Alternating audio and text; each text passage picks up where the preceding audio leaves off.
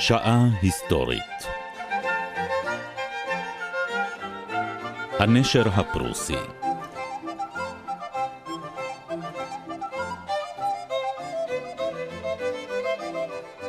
הפרופסור מיכאל הרסגור וליעד מודריק משוחחים על לידתה של אימפריה גרמנית.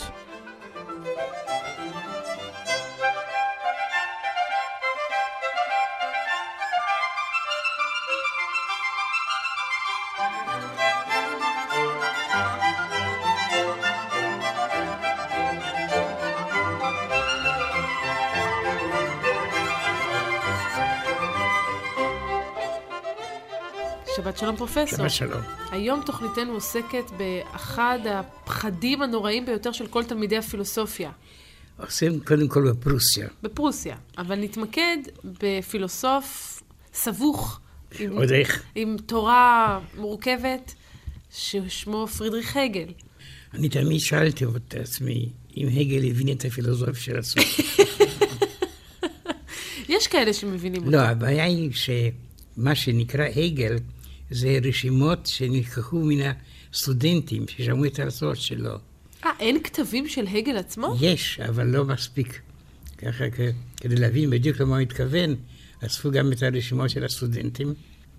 הוא היה סוף פרופסור באוניברסיטת ברלין, והוסיף לאוניברסיטה הזאת הדר בפרסום. אבל מה שמעניין אותנו היום זה הייצור הפוליטי הצבאי הנקרא פרוסיה. אכן יצור מעניין. מאוד מעניין, גם לא נעים. אני רוצה להזכיר שהיטלר, יימח שמו וזכרו, לפני שהתאבד, כל הזמן סחב איתו את התמונה של פרידריך השני הגדול, כדי להראות שהוא היורש של המלך הנאור. אבל זה כמובן לא יתאים, מפני שקודם כל פרידריך הגדול היה מנצח, והיטלר היה מנוצח. אנחנו מדברים על פרידריך הגדול, מדברים על פרוסיה. מתי בכלל נולדת פרוסיה כמדינה או ישות? זהו, מעניין. היא למעשה נמצאת בצפון גרמניה. והיא הייתה לא מדינה עצמאית, אלא וסלית של פולין. מעניין. מכאן באה השנאה האיומה של הגרמנים לפולין. אז באמת. מה, הם היו כפופים? הפרוסים היו כפופים לפולנים? ובשביל... המלך היה חייב לנסוע לוורשה. כדי לשבת ששמעת אמונים למלך פולין. מעניין. מלך פולין הסתבך עם מלך שוודיה, וזה נתן לפרוסים, למנהיג הפרוסי, ששמע דרך אגב הייתה ברנדנבורג, ומסבך את כל את הנוף, כן, להיפטר מן התלות בפולין. בגלל הסכסוך בין מלך פולין למלך שוודיה? השוודים פלשו לפולין. ועל כן פולין לא יכלה לכפות את האוטוריטה שלה על פרוסיה. אז השוודים הם אחראים לעצמאות הפרוסית, בעצם. פחות או יותר, כן. מתי זה קורה? במאה ה-שמונה עשרה, ומה שמאוד מעניין, זה שהרפורמה הפרוטסטנטית הצליחה מאוד מאוד בפרוסיה, ולא בפולין. בפולין נשארו קתולים, ועל כן מסוים מסוימת מפגרים. בעיניך, כמובן. לא, בשביל זה ההתפתחות ההיסטורית, כן? כן. מן הפרוסים. יש כמה קתולים שיחשבו אחרת, אבל לא נתווכח על זה כרגע. זה לא הרגע הנושא שלנו. מאה אחוז. אז הפולנים נשארו קתולים, לעומתם הפרוסים... עד עצם היום הזה, דרך אגב. הפרוסים אימצו את הדת הפרוטסטנטית. ובדת הפרוטסטנטית היה אלמנט מרדני נגד האפיפיור. ועל כן שמנו סדרה של מנהיגים פרוסים, שיותר ויותר משתחררים מן העול הפולני. המנהיג הפרוסי לקח לעצמו תואר אלקטור, בוחר, כי היה בין המעטים שבחרו את הקיסר. הגרמני. הגרמני. צריך להסביר, גרמניה העתיקה הייתה למעשה מחולקת למאות מדינות קטנות. מאתיים ושישים אומרים. מאתיים ושישים. כן. ללמוד גיאוגרפיה בגרמניה היה קשה מאוד. ובראש כולן עומד קיסר גרמניה? לא, זה גם מעניין. הוא תואר שלו לא קיסר גרמניה, הקיסר גרמני. אה, הקיסר גרמני. וההבדל הוא? ההבדל הוא שהוא ראש של קבוצה מסוימת, אבל לא... של מדינה. לא של מדינה. ראש של קונפדרציה. של כל מיני שליטים. אבל כל מדינה כזו בוחרת למעשה או משתתפת בבחירת הקיסר. לא, מה פתאום, רק שבעה. אה. כן, להיות בוחר זה דבר מאוד חשוב ומכובד. אז זו באמת הייתה השאלה הבאה שלי, אבל כי אנחנו מדברים על מאתיים ושישים מדינות, גרמניה בכל זאת היא לא אינסופית בשטחה, גדולה, אבל לא אינסופית. אבל דרך אגב, היטלר לא ידע את זאת. זה נכון. אז כל אחת מ-מאתיים ושישים המדינות צריכה להיות יחסית קטנה, אבל פרוסיה לא הייתה קטנה. פרוסיה השמינה מפני שהיא כבשה את הטריטוריות השכנות שלה. למעשה, כל צפון גרמניה היה פחות או יותר תחת השפעה פרוסית, אבל פרט מאוד מעניין. ברלין לא הייתה הבירה, אלא הבירה הייתה בקניגסברג, שהיום נקראת קלינגרד. קלינגרד? כן. נשמע שם אוריינטציה רוסית משהו. זה עדיין רוסית. והעובדה שבירת פרוסיה, קלינגרד, לשעבר קניגסברג, היא תחת שלטון רוסי, זה מראה את הכישלון הטוטלי של הפוליטיקה הגרמנית. כי פשוט השטח כולו עבר לשלטונה של רוסיה. לברית המועצות, בימי מלחמת העולם השנייה.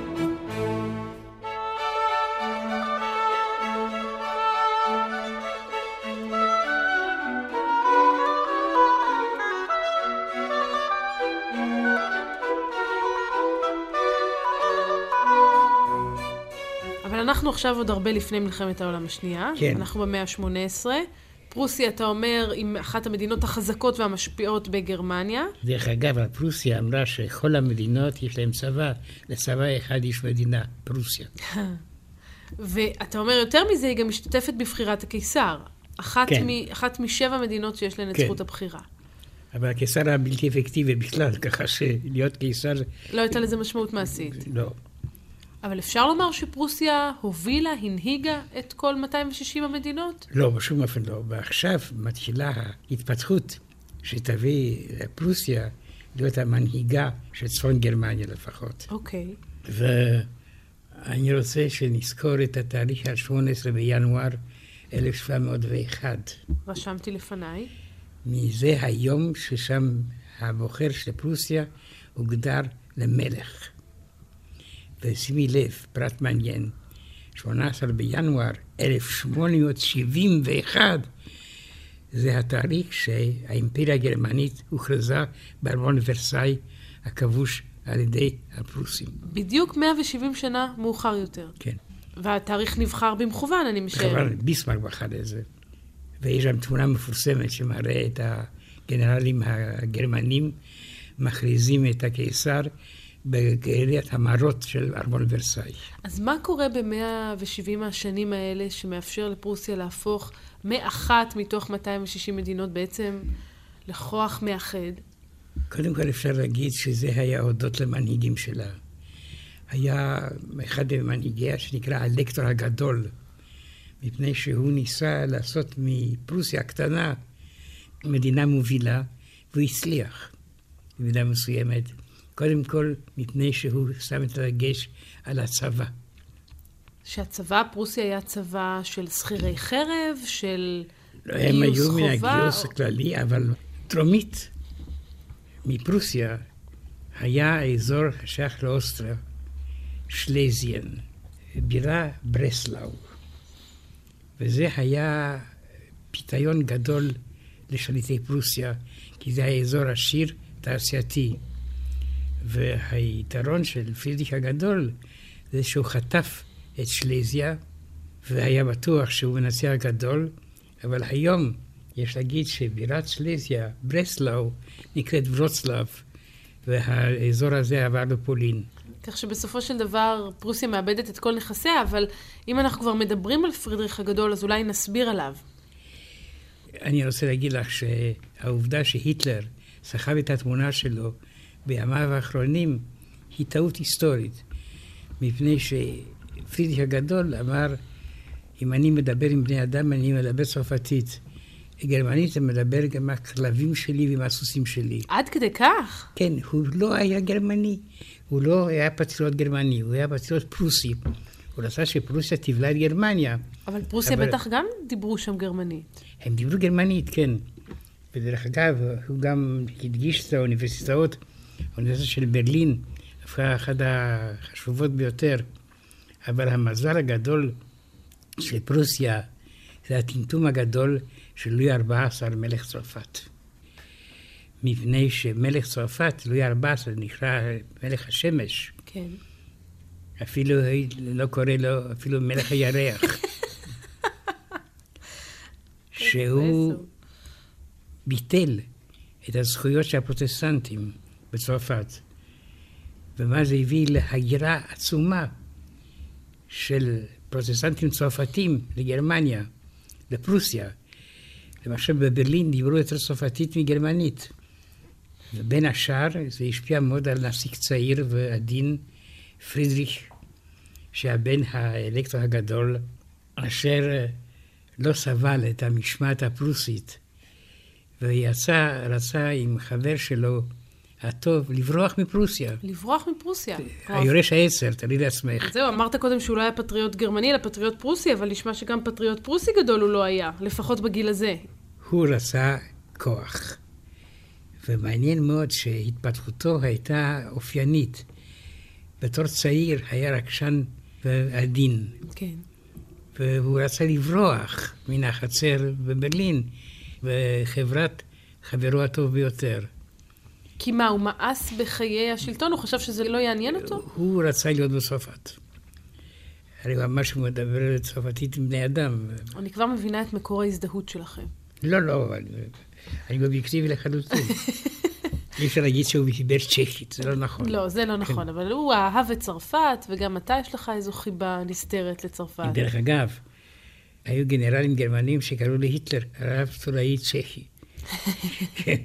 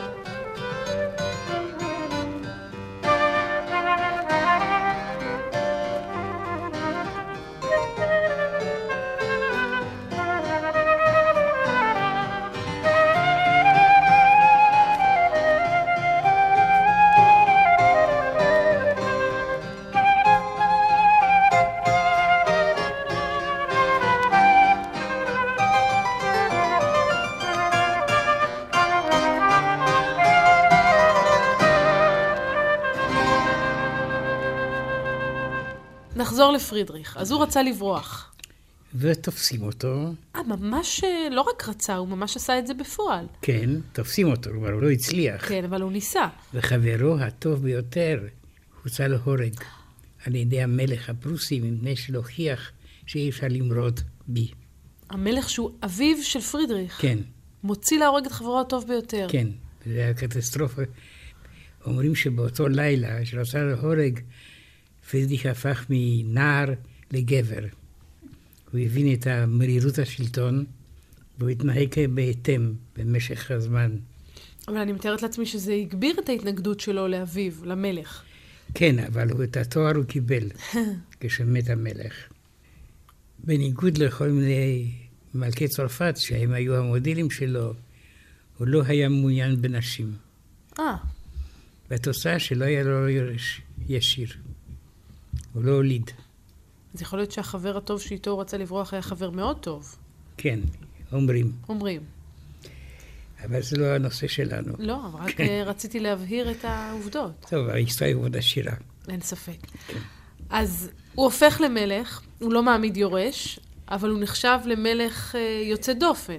קודם כל, הצבא של פרידריך היה הצבא הטוב ביותר באירופה, מודל לכל מיני מדינות אחרות. והוא גם הצליח להתגבר על מדינה הרבה יותר גדולה ממנו, אוסטריה-הונגריה. אחרי זה הסתבך עם נפוליאון, אשר טען שיש לחתוך את שתי הכנפיים של הנשל הפרוסי, והקטין מאוד את פרוסיה. אבל רוסיה נשארה מדינה תעשייתית החשובה ביותר בגרמניה, והיא גררה אחריה את כל המדינות הגרמניות האחרות, למעלה מ-מאתיים מדינות. למעשה יכול להיות עבודת תקופה להיות מלך או שליט או דוקס או רוזן, אם יש לך כבר אחד עם כמה עמודי תלייה. עמוד התלייה היה סמל השלטון. עד כדי כך הצבא שפרידריך הקים היה חזק וטוב, שבעתיד הוא גם הצליח להביס את נפוליאון. מעניין מאוד שפרידריך הפך אזור ליד ברלין בשם פוצדם לוורסאי גרמני.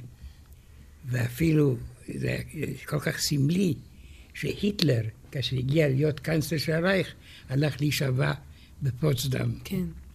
דרך אגב, בפוצדם פרידריך בנה ארמון שקרא לו סנסוסי בצרפתית, ללא דאגות. ובאמת הארמון היה מחוסר דאגות? הוא עדיין קיים, הוא מאוד יפה. יפה, אז כנראה שבאמת לא היה, לא היה להם יותר מדי מה לדאוג, אבל מה שאני מבינה מהדברים שלך, זה שהתרומה של פרידריך לפרוסיה היא לא רק במישור הצבאי, אלא גם במישור של פיתוח המדינה כפי שהיא. כן, אבל הוא מעניין מאוד, הוא לא רצה להיות גרמני. הוא טען שמה שמעניין אותי זה פרוסיה, אם גרמניה רוצה להיספח בפרוסיה, בבקשה. כן. וגם כל... הנה, אתה מדבר על, על אותו ארמון ששמו הוא שם צרפתי לחלוטין.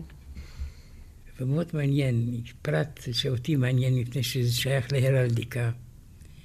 הדגל הפרוסי היה שחור לבן, ולא כל צבע אחר. ואחרי זה, מלכי פרוסיה הוסיפו את הצבע האדום, אבל אמרו לכל המדינה שנדמן לקחת הצבע האדום, שזה יחדות לה. ככה שכל מיני מדינות שזה קטנות יכלו להגיד שחור, לבן, אדום, בגללי. אדום שלנו. טוב, זה נשמע כמו דיפלומטיה במיטבה. בדיוק, לא דיפלומטיה, זה תעמולה למעשה, כן.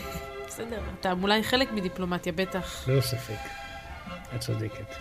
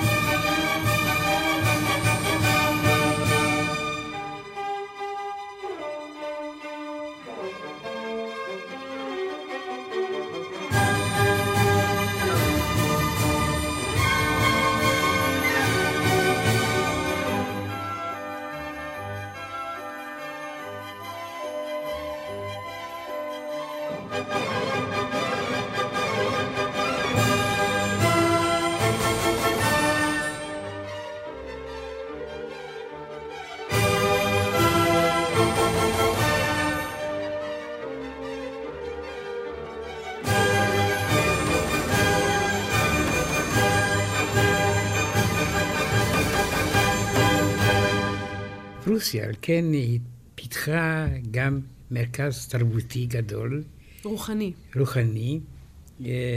מלכי פרוסיה הזמינו את הטובים של אנשי הספרות ללמד באוניברסיטה של ברלין. דרך אגב, פרידריך, שמכונה גם פרידריך הגדול, נחשב לנאור יחסית. זה בגלל ההתפתחות האינטלקטואלית הזו שהוא מאפשר? ודאי, אבל אל תשכחי שההתפתחות הייתה צרפתית. לא כל כך נעים לגרמנים להיסחר. אבל אין מי כמוך שיזכיר להם את זה. אבל לא, היטלר טעה. מפני שהוא חשב שפרידריך הוא סמל לגרמניות, כשלמעשה היה חלק סמל הפרוסיות. אבל הוא כן מצליח לפתח מרכז אינטלקטואלי מרשים. לא ספק, אוניברסיטת ברלין הייתה אחת האוניברסיטאות הטובות ביותר, והכוכב של האוניברסיטה הזאת היה הגל, אשר קשה מאוד להבין אותו עד עצם היום הזה. והבעיה עם הגל זה שמה שנקרא כתביו של הגל, במקרה רבים מאוד, הם אוסף של המחברות של הסטודנטים שלו, כן. מפני שהוא לא ניסח הרבה מן החוכמה שלו. אבל הרעיון שלו, שמאוד הלהיב את השומעים, זה שכל ההתפתחות עוברת דרך שלושה שלבים. יש תזה, אנטיתזה וסינתזה. וזה למעשה, הצעידה הזאת המשולשת, זה מהלך ההיסטוריה. כשהוא למעשה מסביר את כל האירועים הגדולים לאורך ההיסטוריה באמצעות המבנה הזה. אבל מה שמעניין, שמדגיש את האי-הדגשה של הגל, שאחרי מותו של הגל, קמו הגליאנים שמאלים, למשל מרקס, וגליאנים ימינים, ככה שאי אפשר להגיד שהוא הגדיר את עצמו בצורה ברורה מדי. כי אתה אומר, הממשיכים שלו הלכו לכיוונים הפוכים לחלוטין. אנחנו מדברים על הגל, לא הזכרנו עדיין את שמו המלא, שהוא ארוך כמעט כמו ההגות שלו.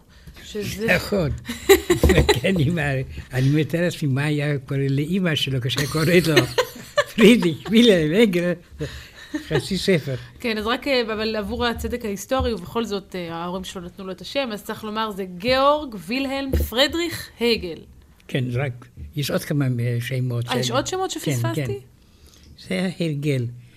לא היה מה לקרוא, אז קראו לשמות של הקרובים שלהם. והוא נולד במחצית השנייה של המאה ה-שמונה עשרה. כן, בדיוק. לאיזו משפחה, על איזה רקע? הוא התחיל להרוויח את לחמו כמורה פרטי, כמו כל מיני פילוסופים נוספים בגרמניה. ולא דווקא בגרמניה, היו מורים פרטיים בשוויצריה. כן, גם שפינוזה בהולנד. כן, קצת שימש תקופה... הוא גם ליטש עדשות, אבל גם נתן שיעורים פרטיים, מלמד את דקארט למשל. גם עכשיו בטלסקופים, אבל זה כבר פרט נוסף. כן. אז נחזור להגל, הוא היה, עבד כמורה פרטי, וכך התחיל להרוויח את לחמו. ואחרי זה הפך למורה באוניברסיטה. אם בתור איש אוניברסיטה, אני יכול להגיד שלמנהיגים הפרוסים היה הרגל לא כל כך נעים. שהוא? הם מינו פרופסורים ללא משכורת. אה, כן. זה נשמע לא מאוד אפקטיבי. מבחינת אפקטיבי. הפרופסורים, מבחינת הממשל אין בעיה. אבל ממה הם התקיימו? ביפשים פרטיים. אה, הכל עבד עם השיעורים פרטיים. כן, ועד היום זה קיים. לא, היום באוניברסיטאות של גרמניה משלמים. לא, יש ידיד שהוא פרופסור בשוויצריה, ללא משכורת. טוב, זה נשמע לי כמו סידור מעניין, שנקווה שלא יאמצו אותו ברחבי העולם.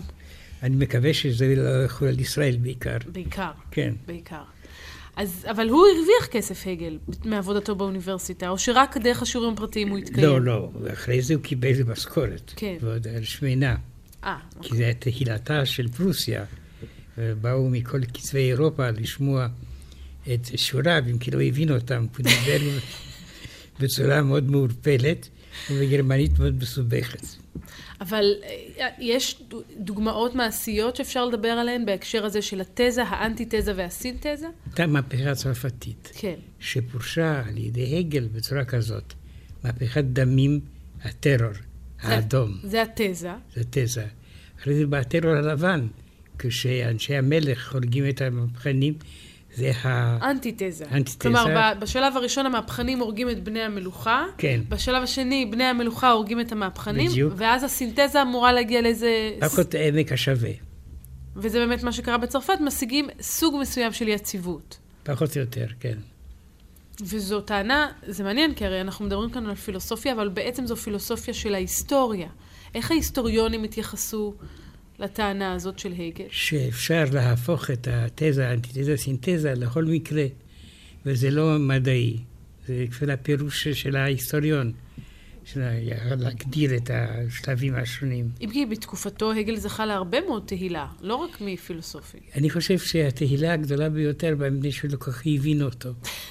וכל אחד יכול היה לפרש את זה בצורה כזאת, מפני שכפי שאמרתי, מה שנקרא היום היצירות של הגל, הם מגדה גדולה מאוד, רשימות שנלקחו ממחברות הסטודנטים, כדי לשחזר את התורה שלו.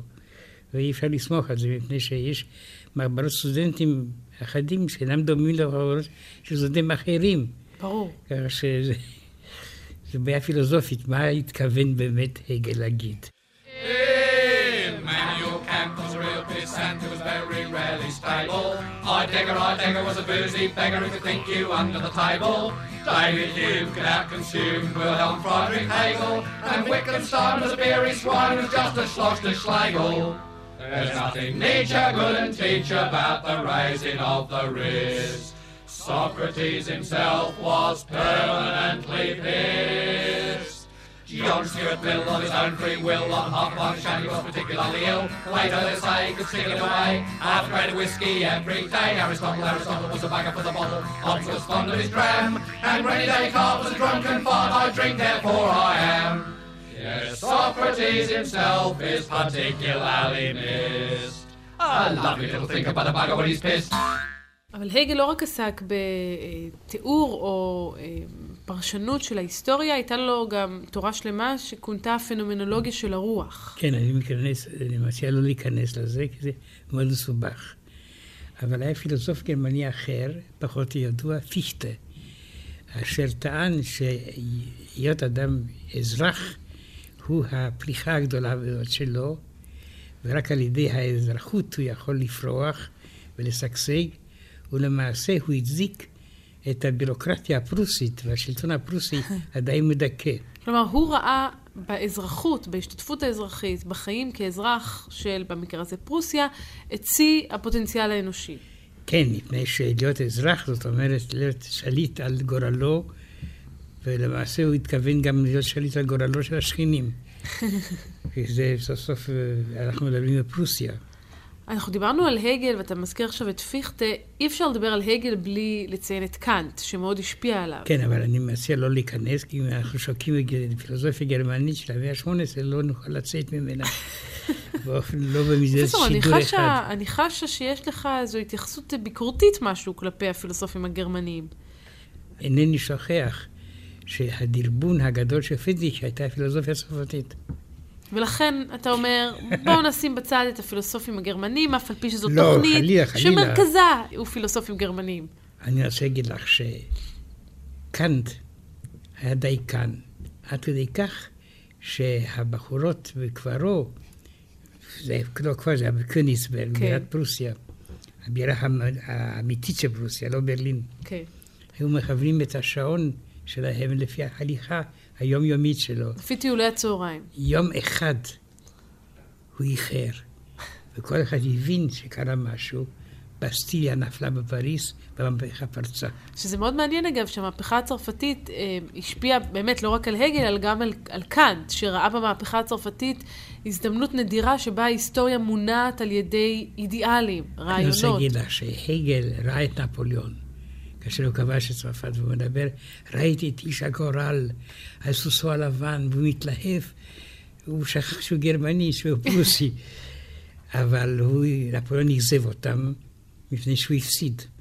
והם ראו במהפכה משהו רציונלי, משהו מפואר, עם קצת יותר מדי עקובת דם, וזה כמובן דחה אותם. אבל האכזבה שלהם מנפוליאון באה מפני שהוא נוסח. סוף סוף ההיסטוריה תומכת רק במנצחים. זה אומנם סיכום מאוד מלנכולי, אבל אמיתי וריאליסטי. אבל מה קורה לפרוסיה בכל הזמן הזה שבו נפוליאון הולך ומתעצם? היא הולכת ומתכווצת. כן, מפני שנפוליאון ברגע של כינות אמר שיש לחתוך את שני הכנפיים של הנשל הפרוסי. וזה מאוד גרם להתפוצצות עצבים של המלכה לואיזה. המלכה לואיזה? לואיזה הייתה ש... עד עכשיו לא שמענו על מלכה לואיזה. איך היא נכנסה לתמונה? היא הייתה מלכת פרוסיה. וכאשר נפוליאון חתך את שתי הכנפיים, היא בכתה והיא הפכה להיות סמל של פרוסיה סובלת למען האנושות. היא הייתה...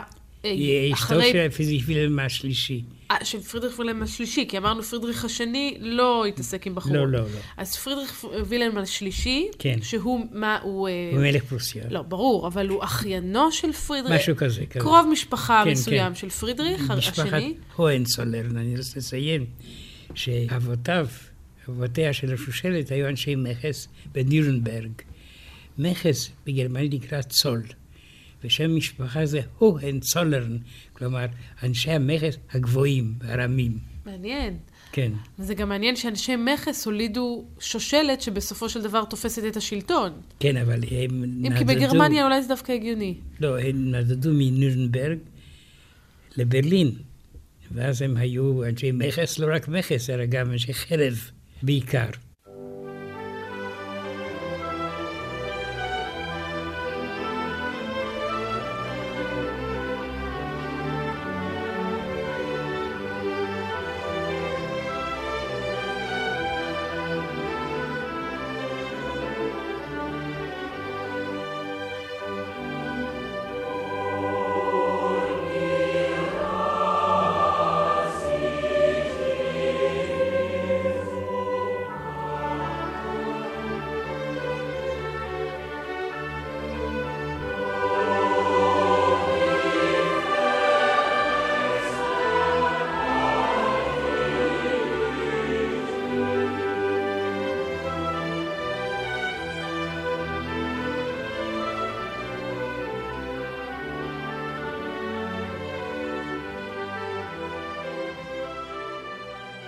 אז פרידריך השלישי נושא לאישה... פרידריך וילהם השלישי. כן, אז לא, לא התכוונתי. פרידריך וילהם השלישי נושא לאישה את לואיזה, שהיא נסיכה פרוסית או שמגיעה ממקום אחר? פרוסית.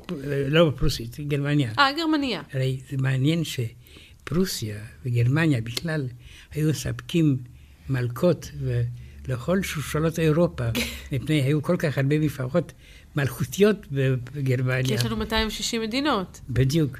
שכל אחד שזקוק לקלה, היה לקח למשל, כל הצארים הרוסים התחתנו עם נסיכות גרמניות, כן. ולואיזה היא זו שמצרה על הכיבושים של נפוליאון? כן, היא הופכת הגימורה האומללה של גרמניה, כולם ראו את התמונה שלה, וכולם בכו על הסבל שלה. דרך אגב, היום הקבר שלה בארמון המלך, הייתי שם, הוא מאוד מפואר, ועולים לרגל לבקר את זה. לקברה של לואיזה. כן, עד עצם היום הזה. היא נתפסת כגיבורה לאומית בזכות הדמעות או? כנראה כן, מפני שהם חיפשו איזשהו אלמנט רומנטי, שבפרוסיה לא היו כאן באלמנט רומנטי, יש להגיד. סוף סוף היא הולידה את הבירוקרטיה המודרנית. פרוסיה הולידה את הבירוקרטיה המודרנית. כן. כלומר, גרמניה במובן מסוים היא ערש הבירוקרטיה.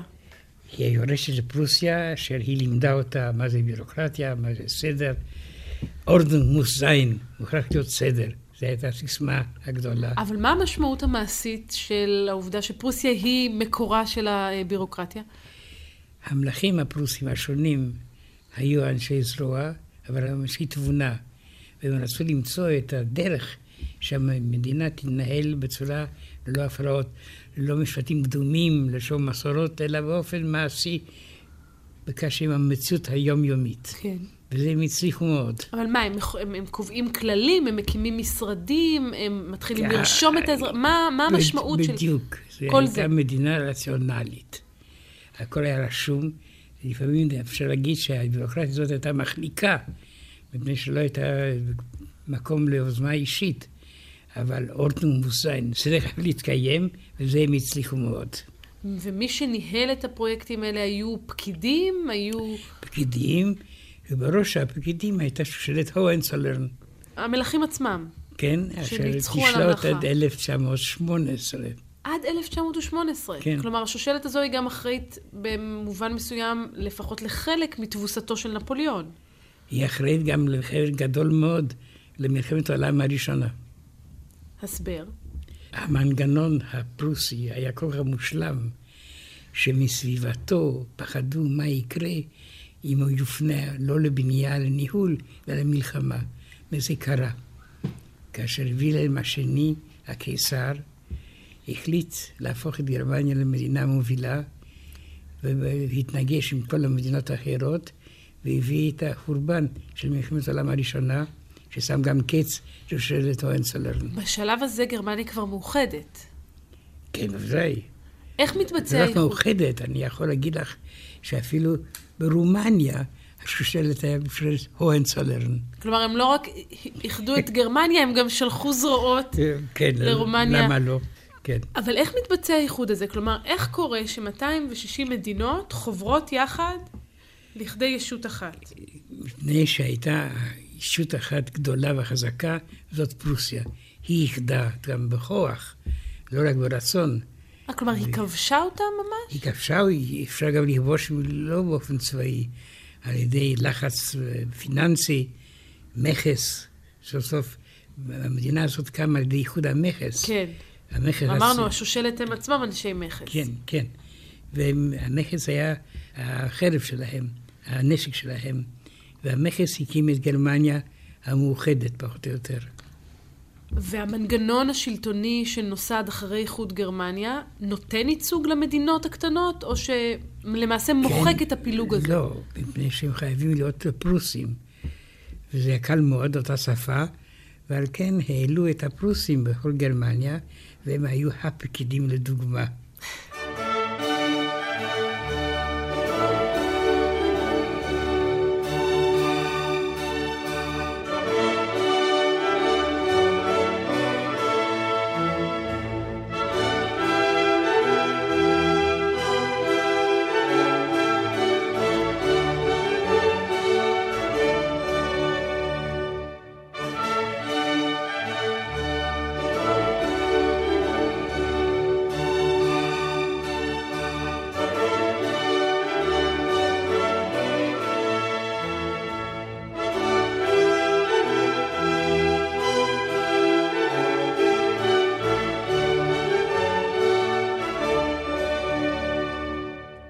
נוסף לזה, אל תשכחי שפרוסיה גם נתנה סדרה של גנרלים מוצלחים ביותר, כמו למשל מולטקה, שהוא היה המנצח הגדול של צרפת ב-אלף תשע מאות שבעים. הצבא הפרוסי, כלומר הגרמני, הפך לדוגמה לכל הצבאות האחרים, לא רק באירופה, גם מחוץ לאירופה. כלומר, הדומיננטיות שלהם נבעה לא רק מהבירוקרטיה יוצאת הדופן שהם השליטו, והסדר החדש שלא היה מוכר קודם לכן באירופה, בדיוק. אלא גם מהכוח הצבאי הגדול שהם החזיקו בו. בגלל הסדר הזה היה מושלם. וזה נפוליאון השלישי לא הבין, כאשר הוא הלך למלחמה עם פרוסיה, ללא סדר, ללא... והוא נוצח כעבור כמה ימים. טוב, ונפוליאון השלישי כבר הסכמנו שלא היה... נגיד, מצביא גדול, או גאונדור, או מושל גדול, או כל דבר גדול. אני מזכיר שנפוליאון הראשון גם כן נוצח. כן, אבל נפוליאון הראשון לפני שהוא נוצח, הצליח להשיג כמה הישגים. נפוליאון השלישי הגיע יותר מהר לתבוסה. כן, היו גם כן קצת הישגים, אבל הסוף היה מר. ואז פרוסיה הופכת להיות לכוח הדומיננטי באירופה. כן, כמו גרמניה. כן. וב-שמונה עשרה בינואר אלף תשע מאות שבעים ואחת, כפי שאמרתי, המלך הפרוסי הוצהר לקיסר גרמני, לא לקיסר גרמניה. קיסר גרמני זאת אומרת שעומד בראש של העם הגרמני. העם הגרמני, אבל לא בעל של מדינה מסוימת ששמה גרמניה. והייתה אוטונומיה שלטונית לכל אחת מן המדינות הקטנות, או שבשלב הזה כבר יש שלטון מרכזי לא, ואין אבל... בלתו? בדיוק שאת אומרת, זה חייב לקרות. בגלל הארגון העליון, של הפרוסים ניצח את כל הארגונים הקטנים והמסובכים והמפגרים פחות או יותר של שאר גרמניה. אני מנסה לחשוב האם אפשר לפרש את הסיפור הזה של פרוסיה ואיחוד גרמניה גם דרך המונחים של הגל, של תזה, אנטיתזה וסינתזה. אני מציע לך לא להיכנס לבזו של הגל, כי אפשר להוציא ממנה מה שרוצים. בקיצור, אמרת בתחילת התוכנית שאנחנו מדברים על הגל, אבל אנחנו לא נאמר עליו אפילו מילה אחת. למה?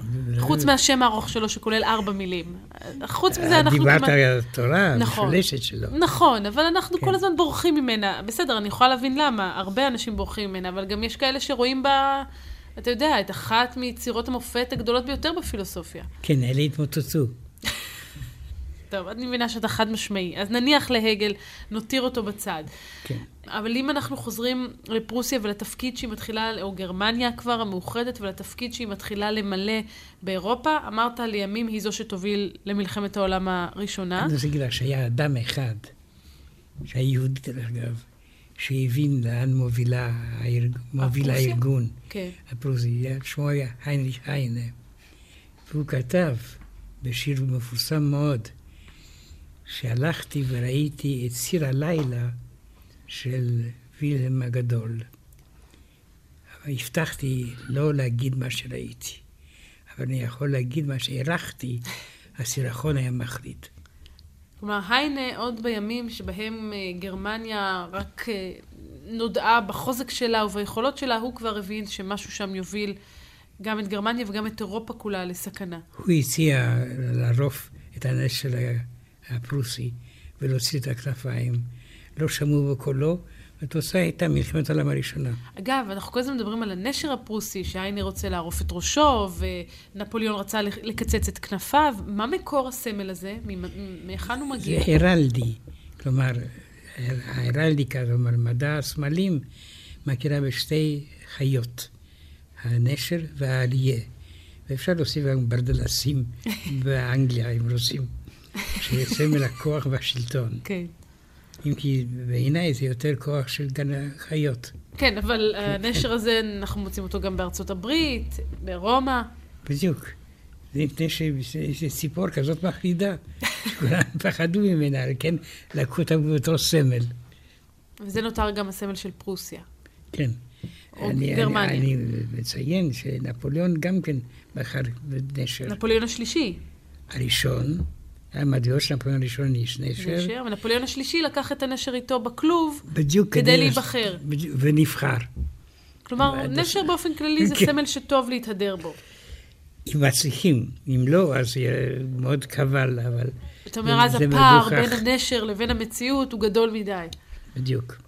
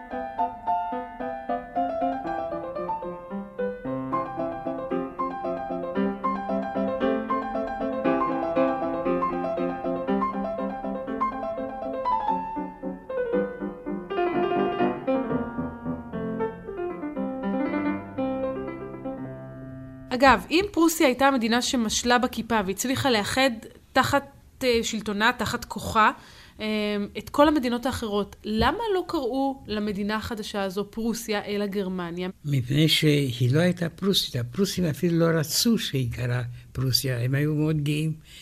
אבל הם רצו לשמור על זהותם, תוך כדי שהם מאחדים תחתם את כל הגרמנים. שזה במקור מהשבטים הגרמנים, נכון? בדיוק, אבל הוא רק בא בכוח. וגם בשוחד. למשל, בשוחד? כן, כאשר ביסמרק רצה להחיל את גרמניה, הוא שילם כסף רב מאוד למלך בוואריה, שהיה חצי מטורף, כדי שהוא יקבל את ההחלטה שיתמוך. וככה שהיה גם וירטנברג, וכל מיני מדינות אחרות שהיו לא כל כך קטנות, סקסוניה וכל זה, כולם קיבלו ברצון או לא ברצון את הציווי הפרוסי והתאחדו. אתה מדבר על ביסמרק, צריך לעשות כאן אולי הבהרה או הבחנה. ביסמרק לא היה מלך פרוסיה. לא, חלילה. אבל הוא היה פרוסי, הוא היה יונקר. יונקר זה נקרא אסיל פרוסי. זה נקרא למעשה יונגרמן, כלומר אדם צעיר. אה, יונגר. כן. הפך ליונגר ליונקר. וזה מעניין ש, שדווקא קוראים לה, לאצילים צעירים. כן, כדי לשבח אותם, כדי לפאר אותם. כי פעם, אתה יודע, הזקנים היו אלה שזקני העם הם אלה שקיבלו את ההחלטות. אבל לא במדינות הצבאיות, שם הגברים הצעירים היו האלופים של המאבק. ביסמרק הוא אציל פרוסי שפועל תחת שושלת המלוכה, כשהוא על תקן ראש הממשלה. בדיוק. שמוביל ומקבל את ההחלטות, ולמעשה כשמדברים על האיחוד וגם על הניסיונות אחר כך המלחמתיים, הוא זה שבעצם מניע את כל התהליך.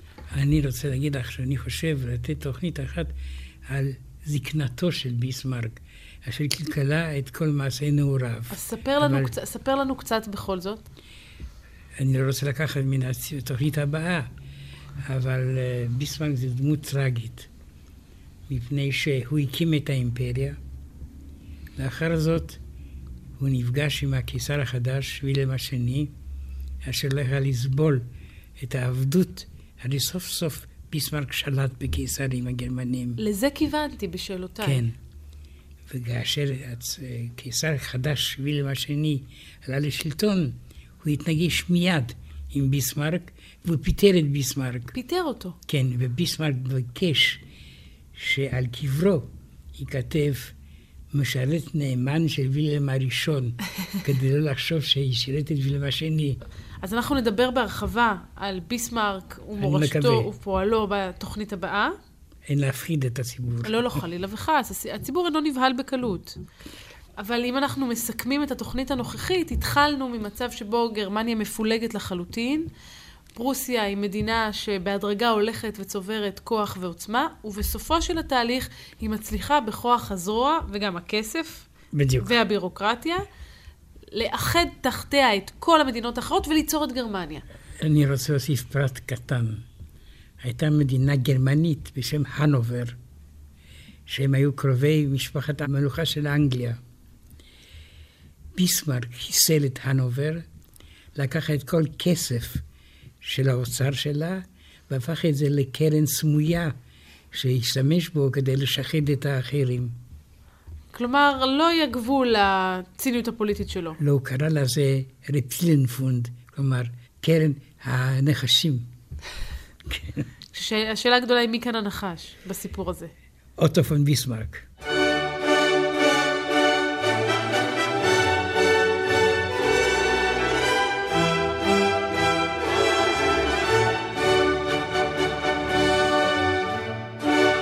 שעה היסטורית.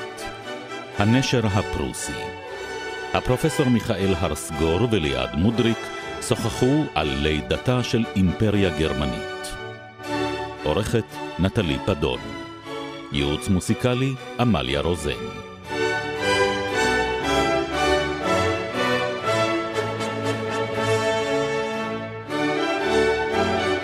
ביצוע טכני בני יהודאי, טל יוגב ועדי רוזלי.